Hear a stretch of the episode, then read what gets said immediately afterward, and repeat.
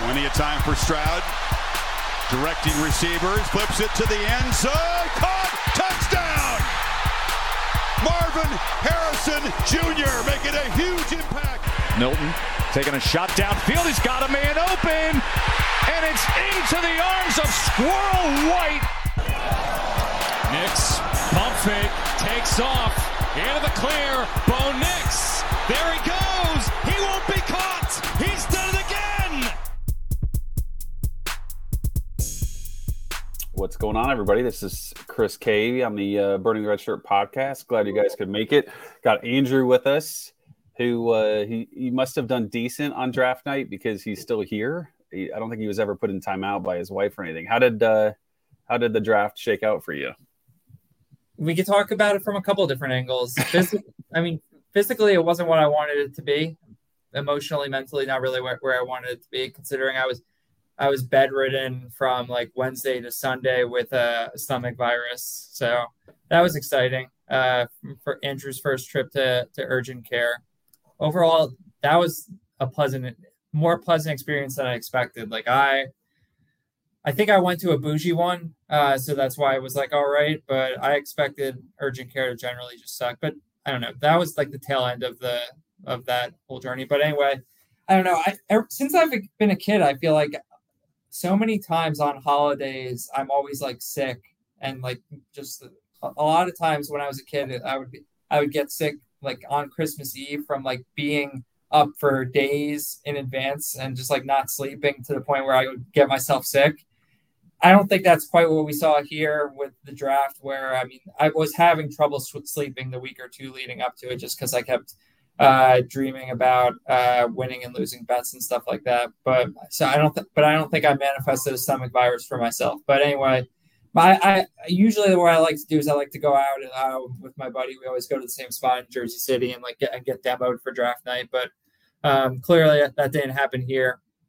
Um, but overall, I, I, ended up like uh, nine units and change, which it it doesn't feel worth it uh, considering the amount of time I invested. Uh, like, our, I I almost achieved my goal of getting my whole bankroll in play one way or another. Like, but like in in the most like in the in the most conservative way possible. Lots of boxing of positions, lots of hedging, and arbing myself all over the place. So even though like I drained my entire, like almost my entire uh, bank account that's dedicated to gambling purposes. Uh, not that much was act, not nearly as much was actually at risk. Um, but just seeing the outcome and the out the outcome of all that time spent really just being like, great, I made back the money that I had to pay the government for taxes that this past year. That that that, that is that really worth it? Is it worth that? like dedicating so much of my free time for like two to three months. Probably not. Um, and your so, probably not. You know, there's there's it's like when you go to Vegas and you play blackjack, and it's kind of like, you know, I can say, hey, well, it's an entertainment value if I played for four hours and I broke even. You know, there's like it's instead of going to a show, you just played blackjack. So there's like yeah. the entertainment, but considering your situation with like kids Probably yeah. not. Yeah, probably not the best use of your time ultimately. Yeah, I mean, I have my go- I have goals that uh, like I'm trying to establish and achieve with my with my uh, gambling stuff. Where ultimately, like the goal is to just finance like a beach house, like a sick beach house. And like, we're, we're not there yet, but like, and but we're only on like year three or four of this, and the bankroll's building. But I, there needs to be some exponential shifting of the paradigm at some point. Um, and just grinding eight or nine units over the court the course of a quarter of a year, you look up and it's like that's not going to buy a beach house. Um, but I, I, don't know. I mean, draft night overall, it went pretty well. Uh, in like starting at the top, yeah, it would have been a little better if Stroud went one.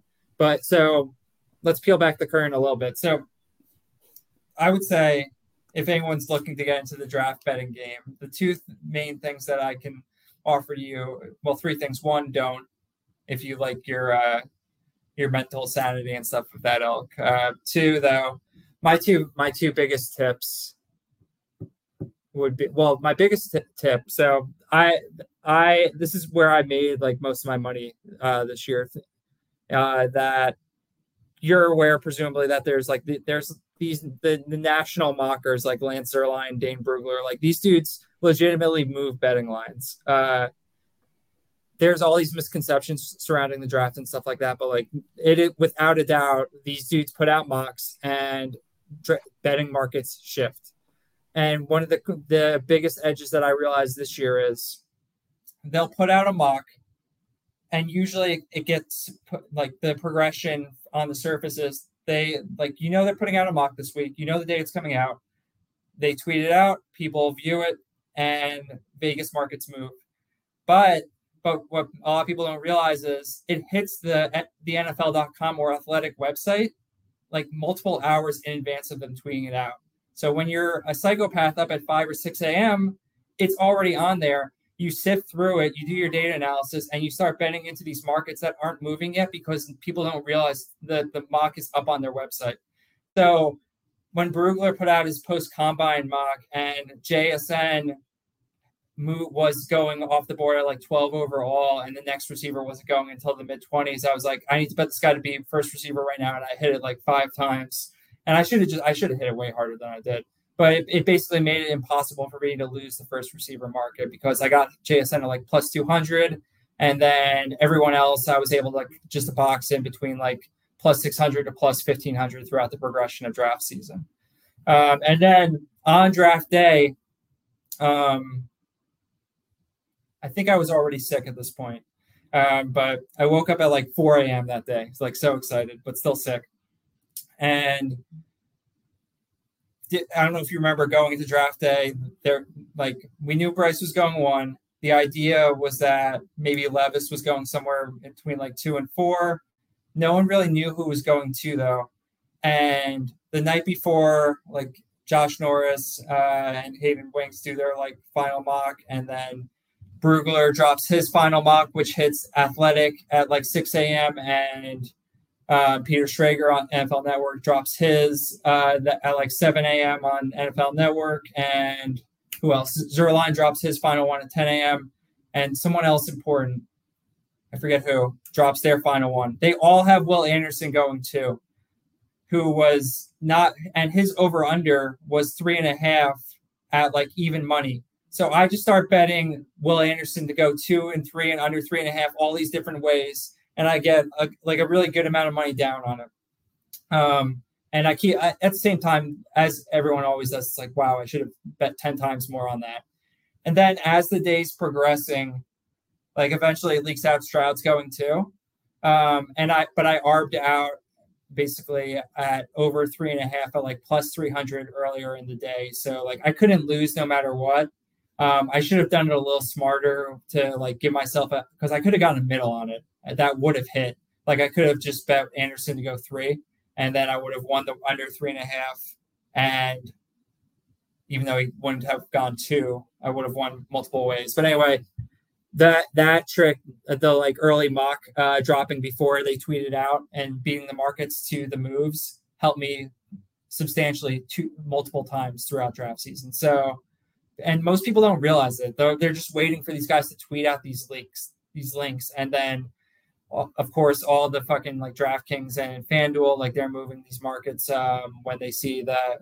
Like, I think it's interesting that they don't they don't react just to bets, but they're like it was very apparent this draft season that the odds makers at DraftKings and FanDuel are actually digging into mocks and moving lines accordingly, which is so dangerous because it's not like these guys are making the picks, but they're trying to interpret what is going to happen with the, the draft based on what mockers are going to do and how people are going to react react to those mockers. Which I mean, it's it's crazy. I I feel so good that I the I did not get swept up in the, the into the like the Levis uh, steam. Like so many people that we, we know on gambling Twitter, right? Like just lost a, a lot of money betting Levis to go top four, Levis to go top two, right? Um, I stuck to my CFB guns and largely sat that one out. I had a, just a little bit on him to uh, like over six and a half, but like I just I, there's no like I would feel too dirty as a CFB snob betting on Will Levis to be a top pick. Uh, there's no way uh, like I, am willing to to destroy my street cred just to catch a little a little bank on Will Levis there. But it all worked out in that regard. You did a, a decent bit of like middling.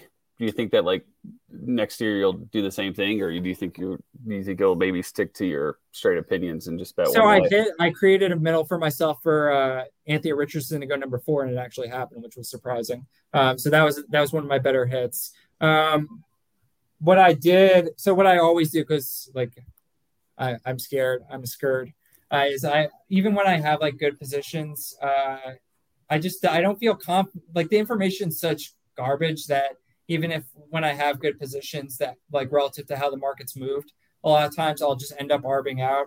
Um, and that is like that um in a lot of ways it probably chopped off a lot of my profit but like at the same time you look at the, the clv on so many of these positions and it was like insane and they still they still lost. Like the the number of offensive players drafted in round one opened at 15 and a half. I got it at that and then i i ended up getting out and getting the under 16 and a half at plus money. So i was i had a, a window of like if there were 16 i would have cashed both but the, the over 16 and a half closed at like minus 400 and only 15 went round one. So like the, so like the idea of like clv being any sort of true guide and like be that you can be really confident in most of these things even when the markets are moving in your favor is like i don't know. It's it's tough to like really feel confident about leaving yourself overexposed even when things are looking really favorable for you. I feel like I mean, from a mental health perspective, I just it's just not worth it. I, I, I my stance right now is I'm probably not going to do it next year, but then next year I probably will. Yep. Um, you know, well, it's a, a, the vicious cycle will continue. Yeah, and I think that's fair. I mean, there's there's a lot that goes into it. To be all in on something as crazy as the draft, like in one opinion or the other, is pretty wild, especially because of how trades happen. I mean, there was an insane amount of trades with the first top, you know, the top ten picks so you could totally nail the idea of it, and then it's just wrong yeah. because they're not even there anymore. But let's uh let's shift gears to what we actually typically talk about, which is college fantasy football. What is uh I have a couple of thoughts or ideas in my head of of who or what is the biggest like fantasy impact in the last couple weeks. But what is the biggest uh, fantasy impact of the last couple weeks? Portals, changes in players, schemes. Anything jump out to you? It's got to be Zakhari Franklin, right? Uh, I would say, yeah, he's one of the, the three I was thinking for sure. One of the top two for sure. Yeah. What, have we heard? It's so funny, you know. Keon Coleman hit the portal like three days, four days ago, or whatever, and he's he's already shown us like the 59 schools that have offered him, or I'm sorry, that have been in contact with him. Yet, I don't know what's going on with Franklin. Have we heard anything about like what he's doing, or? I just assume he's going to Colorado. Would that just, be? Would you be happy with that? Um, yeah, my boy Jordan Tyson went to, is out skis from Colorado, right? So they need help in most places. Uh, I have, I am personally reserving any sort of judgment when it comes to their performance on the field this upcoming season, just because I think that as the summer months progress, right, as May, June, July go by, rosters can continue like to ramp up it, relative to most other schools that will remain relatively static or get worse their roster should only improve from a roster strength perspective right? So do you think i when we do our, when we uh, attempt to do our conference previews and get a, get a friend uh, to come on is the move to get nick from winning edge to come on to do the Pac-12 so we can get to talk about roster strength in Colorado with him because like what what better school to have that discussion with? Like to use his, talents right and his uh his data like is purpose built for discussing Colorado I think. But selfishly I also was was thinking maybe for him like the ACC so that he could help me tear down the Florida State hype hopefully But uh, I, I, think he's perfect. he stands on that. I think he's perfect for Colorado because like he's that's like part of his whole deal is like the whole returning production. Yeah. And obviously that stuff really matters. Um, and I- like I- also like strength of recruits and stuff.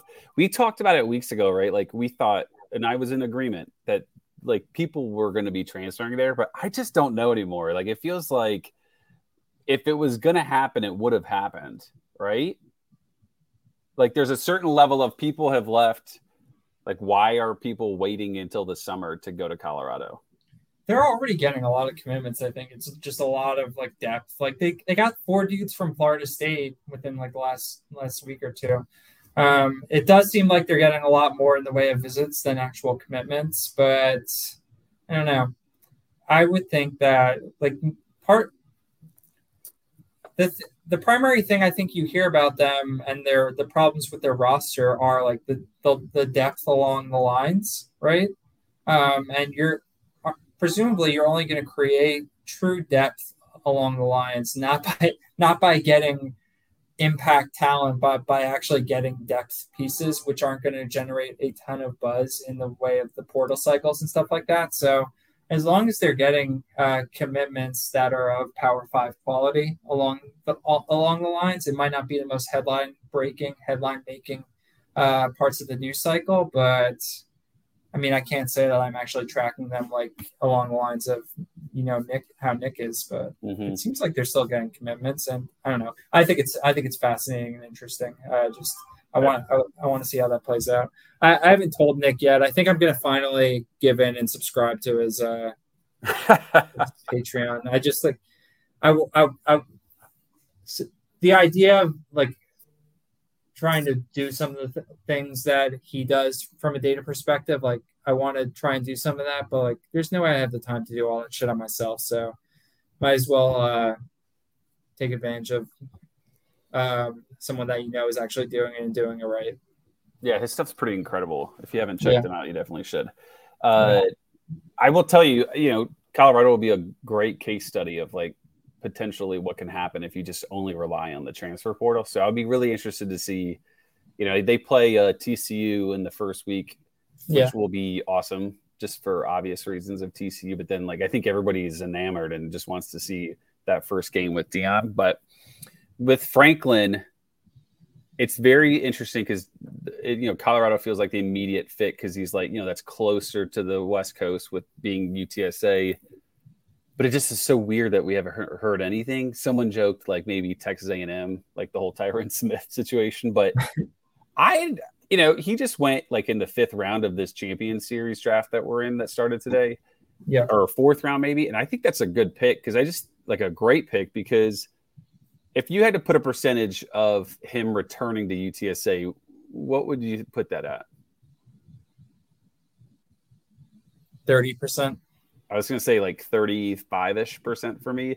So, Yeah. like, if you know, he's probably going to go somewhere that's pretty good, right? Like a good situation, just generally speaking. I can't imagine he's going to go somewhere awful, uh, depth and position wise, but he's also a very good, very talented receiver. So, like, he should be fine. But if he comes back, you're getting a, a first round pick um, for like a fourth or fifth round pick, uh, capital. So, Yeah, It'd that'd be be nice. interesting. It'd be nice to see where he goes, and you know maybe we hear something out of him here shortly. But the Him other and- thing, Him and McCaskill both go to Colorado. yeah, the McCaskill thing is interesting. You saw he visited Florida too. So gross. That would be just the worst. Yeah. Just the worst option because not only do they use a lot of running backs, they have a lot of pretty decent running backs. Right. Um, so the other bit of news I thought was interesting. I mean, I don't know how we didn't start with this or lead with this. The we have a player that went from unranked at a position to the to, in my opinion, the number one player at that position. And based on your response there, facial wise, you know who I'm talking about, right? Yeah, yeah. Thank thankfully Mike took him before you could uh, have the ability to laugh in all our faces. Like I'm trying to think of a good comp for what you did. This is you you're influencing the game when you and not that there's anything directly wrong with that uh, to actually go out there and get your players position changed um, to benefit yourself uh, right but i don't know I, for the, I think for everybody that doesn't know, we're talking about Oronde Gadsden moving, becoming tight end eligible, and he was used to be receiver eligible. We talked about it weeks ago. Uh, I was able to draft him in the last champion series in like the eighth round, which I, I think he was like a 12th rounder, but I was like, there's no way I'm letting this slip slide past me. Like I'm playing the odds that he's going to get it. What really upsets me is I will say two things. I did not go to Fantrax in any way and say that he should be eligible at tight end. I tweeted a poll. The person that did it was the uh, CU Tiger, who's yeah, in all Shane. the different discords. That wasn't me. I was actually mad at him for doing it so soon. I wanted at least one more draft with him to get him because really I only have him in one of five drafts now, which is such a bummer. All right. I guess I take I'll take back a little bit of what I was directing toward you. Fired at Shane. Is there another player that I was thinking about this? I was taking a walk earlier and I was like, is there another player that could be in the same situation? But I couldn't think of anybody that jumps out as like not eligible at the position he really should. And obviously, that position of tight end is super valuable for us. It's kind of the reverse. It's pro like I can't imagine it actually happens, but you want my galaxy brain of galaxy brain uh, theories that I was pl- like, there's like no draft where I could actually action on it, and at the same time, I feel like it's only got like a five percent outcome of paying off. But here's my favorite one. So, you um do you remember Tom Herman at Texas at uh, Houston twice took a wide receiver and made him quarterback, quarterback right? Yeah. Was it, was, was, uh, it Herman, was it Herman both times with Greg Ward and D'Eriq King? I can't remember. It might have been, might not have been Herman one time. Uh, but anyway, I don't I, know. Ward was hundred percent receiver though. Like the Ward thing is, I don't remember King as much as Ward, but like Ward was one thousand percent a receiver. Like yeah. I mean, I don't even know if he ever threw a football before in his life before then, but that was a uh, pretty interesting. So who do you when do you think that's going to happen? Or is, oh my god, is for, uh, Herman at FAU? Yeah. Are you about to pull an FAU guy on us? Do you remember um, that dude that we all thought, or by we all, I mean me, thought wasn't next to like what I guess Malik Willis would have been a good comp, right? That dude Javion Posey, who rushed for like 300 yards that one week and then like did nothing against UMass and ended up get, getting pulled. Um, mm-hmm. He's still there playing receiver, and it looks like Casey Thompson is probably going to like potentially transfer to FAU, right? But I mean, before that, all they had was Daniel Richardson, who sucks um, at quarterback, and they've got that dude Michael Johnson Jr., the Penn State transfer too, um, but who has shown like nothing and been hurt constantly since he's been there. So I like you could. I was dreaming on a scenario where Richardson's awful, and Herman's just like, F it. We're about to D- D'Eriq King it, up in here and put, puts Posey back there and just lets us do it, him do his thing and run for like 250 um, against some of these uh, these um, AAC schools. So I was I was trying to think of like the right formats where I could draft him and stuff like that. And it's like really like okay, we got we got to go deep here. And then, but I was like reading some articles about like you can't find anything on that dude. like he's so far off the, the radar of like even making an impact in the receiver room, which maybe is a good thing. Maybe he gets more time back quarterback. But I was reading like just I was reading like some blog on their quarterbacks, and his name's not even close to, to mention. Um, so boy, I, dream, I like right? where your head I like where your head's at. Yeah. But I think the problem with him is uh, his he's not been productive at all in his college he's, career. He's bad. like one game. Uh, and like you said, I did a Google search of him, and I don't see like literally everything is from 2020 or 2019. So yeah, he's still, but he's still on the team. That's that's important. That's a good first first move. I do think there are guys that could get the reverse treatment where they take away a positional eligibility like that, everyone I've drafted this this draft basically. And uh, yeah, I was just gonna say one being represented by your uh, t-shirt, which part of me is like, do I want to like stir the pot here a little bit? Yeah, you've drafted a lot of Dalvin Smith. If you go to their 2022 roster, he's listed as a receiver. Yeah, he's not a tight end, but I mean, my thought process is he's. Did you watch? You watched the bowl game, right? Yeah. That was a, such a sick game. Like that was I feel like that like we can change every single bowl game that happened. I was just printing money and like I was it was like I wrote the script for that game. Like that was an awesome start to bowl season. Um and he looked really good. And it seems pretty clear he's the WR2 in that offense.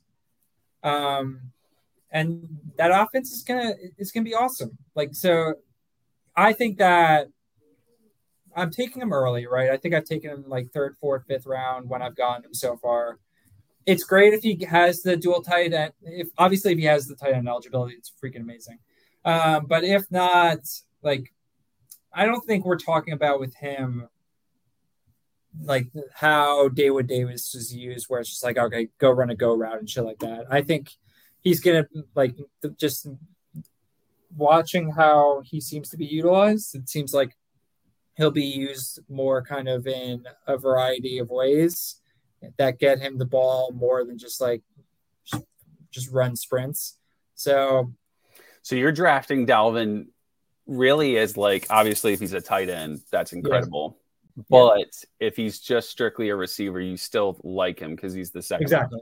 yes. Put more succinctly than I uh, than I was putting it. Bigger. I can get behind it, and I won't say anything. Apparently, Fantrax has decided like July one or something like that, that is yeah. that date. So like, I would feel like unless there was tampering by an individual, if you make that July first cut line and you survive it, you should be good it's you know think you know it's our extremely arbitrary right and I, my from a as a as a data nerd i would expect that removal of eligibility is a very manual thing that there is they're literally overriding um, adding eligibility i would think is something that is being done through roster imports and if someone is just like from they're they're bringing in their data set if someone has an has a position attached to them, it updates or inserts that eligibility.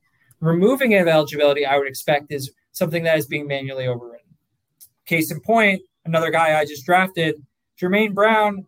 That dude is not a receiver. That dude has never been a receiver, but every year he's a receiver in uh, in Fantrax. So let's run it back. Let's keep it going, guys. He, I think he was a receiver for like a couple weeks, and then really? I think so. It reminds me. I just looked him up. Brady Hunt is quarterback eligible. and I'm like, when was he ever a quarterback? But apparently he made the switch in 2021, and I don't think he did anything. I don't like. I don't think he he played in two games, but I don't think he did anything. Do you have a strong stance on the Ball State tight ends? I my strong stance is that I think both of them are super valuable because they have like zero receivers and they've shown to to throw to them. I don't know if I would pick one over the other. I mean, they're both like young, they're both big, they've both been productive. So it's hard to say if there's one that like you lean on over the other. Do you? Not really. Mainly because I still struggle with who, who is Ball State and who is Miami, Ohio. Um, so Ball State is Lane, Layne Hatcher-Gang, right?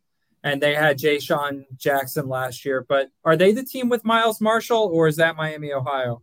Miami, Ohio, I believe. Okay, so they literally this is no- like Yo'Hines Tyler, um, and like the really bad. No, this was the good run game. Miami, Ohio was the really bad run game. Yeah, yeah, yeah, yeah. Carson Steele.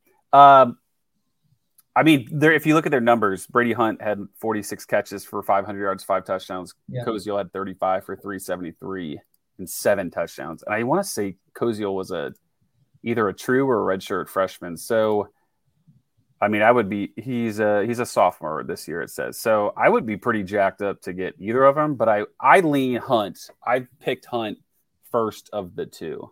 Word, yeah, I haven't taken either of them. I don't know. I don't. I just have no opinion. So I I've just been getting other guys. What about um? kind of touching on a like kind of amidst of all we've discussed already. What about the South Carolina tight ends? Is there Joshua Simon and Trey Knox? Is there one that you prefer? Not really. Um,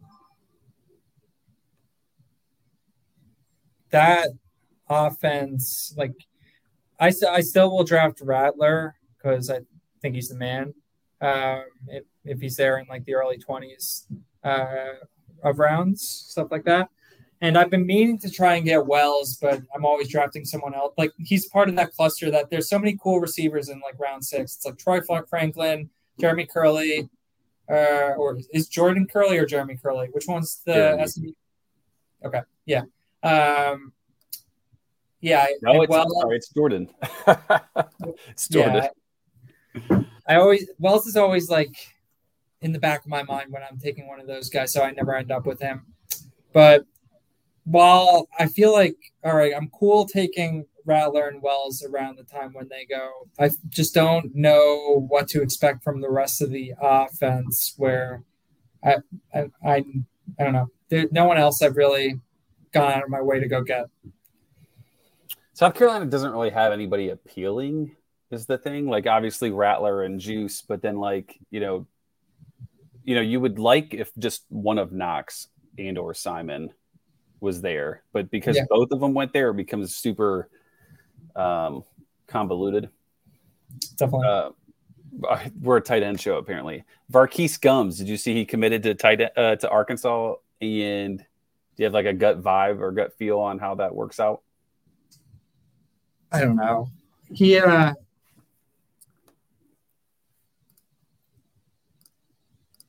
I, I feel like it's it's probably not it's probably not to work out that great, right?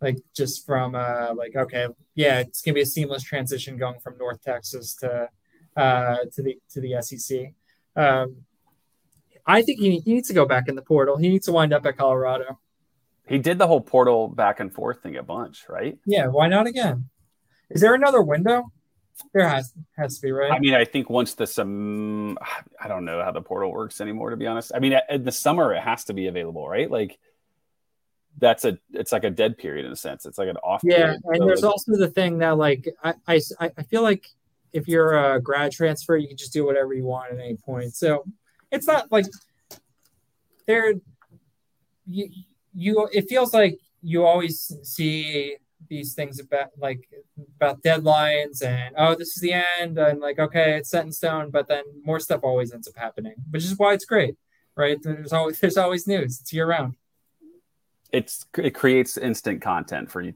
for us all year round. I had touched on uh, Keon Coleman um, a minute ago. Is there intrigue to where he goes, or is he just kind of like a super cool athlete that had some like uh, some big catches, a pretty decent stat line at Michigan State, and maybe won't reproduce those types of numbers at the next spot? I want to I want to find a way to crack the code for what how do you do how do you determine when a receiver is going like what factors influence whether a receiver who transfers will be will make a year one impact at the school he's transferring to versus he, when he's just like off the board and doing absolutely off the grid and doing absolutely nothing.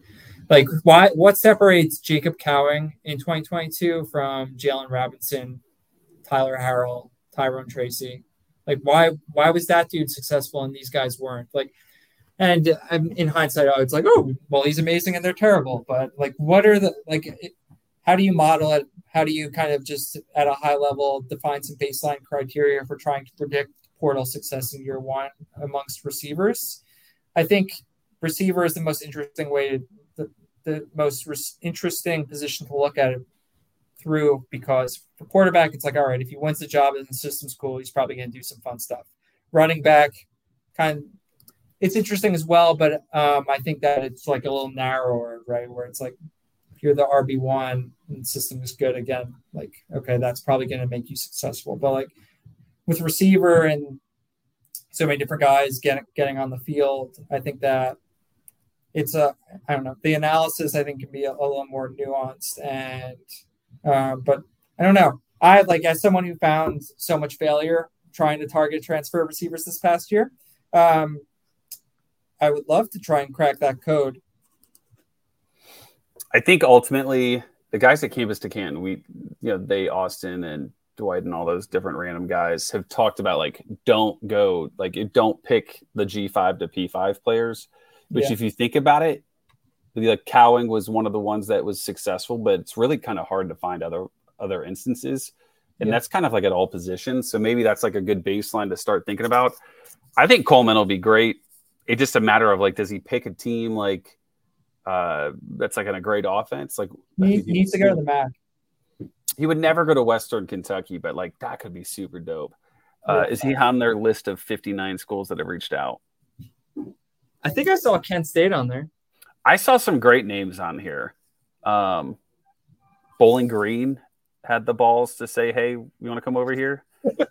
um, Wright State, like I can understand like the HBCs because like there's history, tradition, and and it's pretty good football at the FCS level. But like Louisiana Tech, like what are you bringing to the table, Louisiana Tech, that could like make that appealing? Kent State.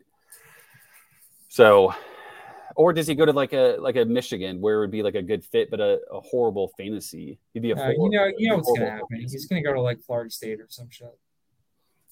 Well, that would be cool fit. Wouldn't be the worst, but it would be in between maybe. Um, Peyton Thorne at Auburn. We can touch on that for a second. This That's, is your moment. I mean, if if I've said this a bunch, but like if Peyton Thorne's the quarterback at Auburn this year, then they're gonna be. I mean, they're not gonna be good regardless, but like they have no shot of being good if if Thorne's the quarterback. Hugh Freeze, unless I'm completely misunderstanding Peyton Thorne's skill set, does not make any. He does not make any sense for Hugh Freeze's offense. Correct? Yeah, I think this is a, a situation where it's like, well, I know what we've got here right now is not going to work. So let me just try and let me find some baseline competent competency, a guy who can throw forward pass and hope that maybe that can win me a few games. It's almost it's almost like he's playing for like let me try to win six games and not win three games and totally tank recruiting. Yeah, You know, it's like a he's got two years of eligibility, but I don't really want to live through two years of that quarterback play. no, and that- I don't think that's likely, right? Yeah, my Robbie Ashford shares are just hurting. I said shares again. I, every time I say it now, I think about you. Um, he had such a he has such a cool potential, but he must be just. I mean, I've seen him throw a football, but like you would think that he would progress. For he is a baseball player, I think I'd say former baseball player. Um, maybe I was figuring, hey, he didn't get a lot of reps in because he was always playing baseball, and now he's focusing on football. But man, if Ashford is is not going to win the job, then that's a that's a tel- that's a trouble. That's a troubling season for Auburn. Uh, I mean, what do you think? What other you know changes have happened in the last couple weeks, fantasy wise, or that stand out to you? It I mean, it feels like we're hitting some t- a lull of sorts, right? Spring practices are winding down. Um, yeah, there's a lot of guys in the portal that are starting to incrementally trickle out. Um, so in the in these summer months, there's not, or as we get into like the the early part of summer, I feel like there's not that much starts to happen outside of a lot of previews get cranked out and like we'll start drafting more and stuff like that. But just in the way of um, actual news and things that uh, have any sort of material impact uh, on the CFB landscape, it feels like for now, at least, the dust will settle to some degree. Yeah, I'm looking through some of the list of like all the different transfer portal people, and it really doesn't seem like there's anybody out there that's like. I mean, Franklin's awesome and Keon Coleman's cool, but like otherwise, uh, there's not really a lot of like. Lamonius Craig is out there. To- You snuck, you snuck a, you snuck a pick in after I took Caleb Hood. You, you was um, you took De'Corian Clark and his and his ACL. How do you feel about that?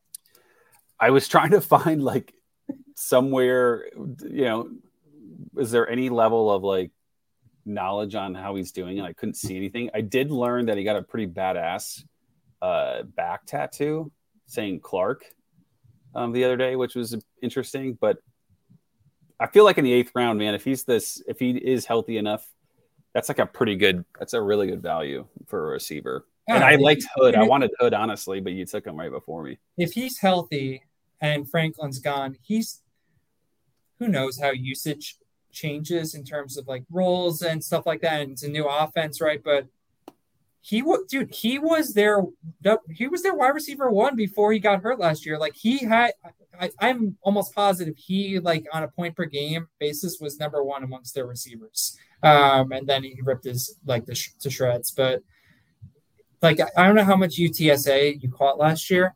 Um, I didn't catch that much until the end of the season, and then it felt like they were on my TV every every week down the stretch. Mm-hmm. But like just based on how they used those guys, like it sucked watching Cephus. Like they used him the way possible. It just felt like it was quick flips around the, the line of scrimmage, and like he's PPR gold, but um, it wasn't outside like outside of that, outside of the fact that you knew you were getting at minimum like five, six catches and he's pushing for double digits. Like the dude isn't it didn't felt like it was an explosive an explosive game plan relative to how he was being utilized. But then um, Clark uh, just before he went down, largely box score scouting, but it felt like he was just blowing up all the time. And then Franklin, obviously, like when when he uh especially after Clark went down. Like it, just felt like in the conference championship game in the bowl game, if possibly resulting as a result of injuries, but like the whole game plan was just around him. But so if Clark was healthy coming into this year with Franklin coming got being gone, like he's first round at that point, um, in, in my opinion. But when he ripped his knee to shreds in November, like, like mid to late like, November, yeah and we're we're making like I saw I forget who like the op, we're seeing optimism about the fact that he was like wearing a football uniform on the sidelines for the spring game. Like I don't know. I've said it like It feels I, steep. It feels steep. Not gonna lie. As as someone who has um, laid enough Reggie Roberson money on fire with optimism coming of him coming back from injury, like I've largely learned my lesson, and I'm willing to um, to cap some upside and avoid betting on on late season ACL recoveries for receivers. It is not the best of situations. But it, right? hey, like everyone, everyone heals differently. Maybe, and if he's healthy, dude, it is first round. What uh, yeah, I was. This is probably one of the bigger ones, and it's interesting because I wanted people have so many different ways to think about this transfer. And it's, I think it's just shocking because it's Alabama. But Tyler Buchner to Alabama, it's like he got lost in Alabama and went to the wrong campus because he feels like the perfect Auburn fit. More athletic, worse passer than Thorne, maybe by a little bit, but like way better than Ashford, way more athletic than Thorne. What uh I mean, is he going to Tuscaloosa to be the starter or is he going to be do you think that's like a battle or do you did think he, he's going to win? Did he that? make you enough money in the bowl game that he has like a special place carved out? 100%. 100%. He's a bad quarterback and an awesome fantasy quarterback. Yeah, I've got those guys too. Like there's certain people and it's unfair to like our audience when they don't know that these players made us money and that like they could they could they could go out and like set campus on fire, and it wouldn't change my opinion of them. I'd find a way to defend him. Exactly. Yeah. Somehow. So, yeah, and so, but I, dude, I don't know what's going on with him going to Alabama. I mean, it's been talked about so on set, like a bunch of our friends' podcasts, and like it's a national story, right? You, you can't imagine it says anything positive about that quarterback room. Um, at the same time, you don't know what snake oil Saban's selling him, uh, him in terms of like why he should come there and stuff like that. Like just think back to the Tyler, Tyler Harrell story from this past year, um, right? Like you read about the tampering, recruiting, whatever, of getting him from Louisville, and it, it sounds like you read stuff like we only bring guys in if they're going to start. Um, he came, Bryce Young saying he came in here for more work. And then all of a sudden he catches like three passes on the entire year. Um, so and maybe stuff happened like throughout the progression of uh, fall practice and injury stuff of that ilk. But the I like so we just have such a little window into like the reasoning behind behind why transfers get pulled versus versus pushed and stuff like that to um, a place like Alabama. Uh, but at the same time, like it's difficult to think that that that they have a ton of confidence in Ty Simpson Jalen uh, Milroe with uh, Buchner coming over. Yeah, you have to think that he doesn't he doesn't have a lot of confidence in what he's got, Saban. Maybe it's a motivation motivational tactic.